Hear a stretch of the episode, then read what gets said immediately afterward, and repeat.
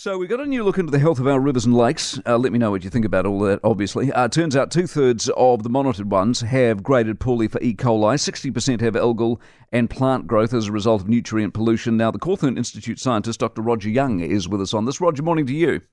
Good morning. How's it going? Well, thank you. When we say monitored, would you be confident that those aren't monitored, the ones that aren't monitored, would reflect what you're seeing anyway?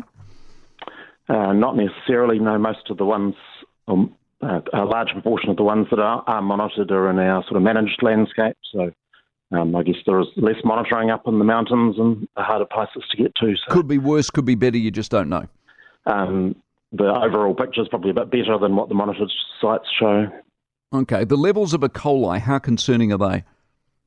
Um, that's certainly a concern for swimmers that are interacting with the water. Um, yeah, two thirds of our our uh, monitored rivers are, um, have problems with fecal bacteria in them, so that that's definitely a concern. To the point where you wouldn't wade or swim, or not really to the point, it just happens to be there.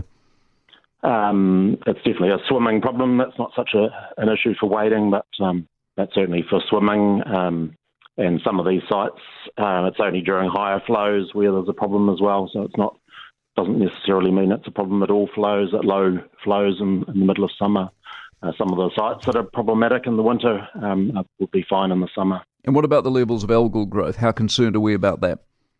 Um, that's an issue as well. So algae uh, covers the the rocks and smothers uh, some of the habitat for fish and aquatic life. It's also um, unsightly to look at and can be slippery if you're wandering around on the on the riverbed. So uh, it is a concern. Is this alarmist or not? Uh, in other words, are we going backwards and slipping down a pathway, and we need to do something about, or it's mm, we could be better, but it's not the end of the world.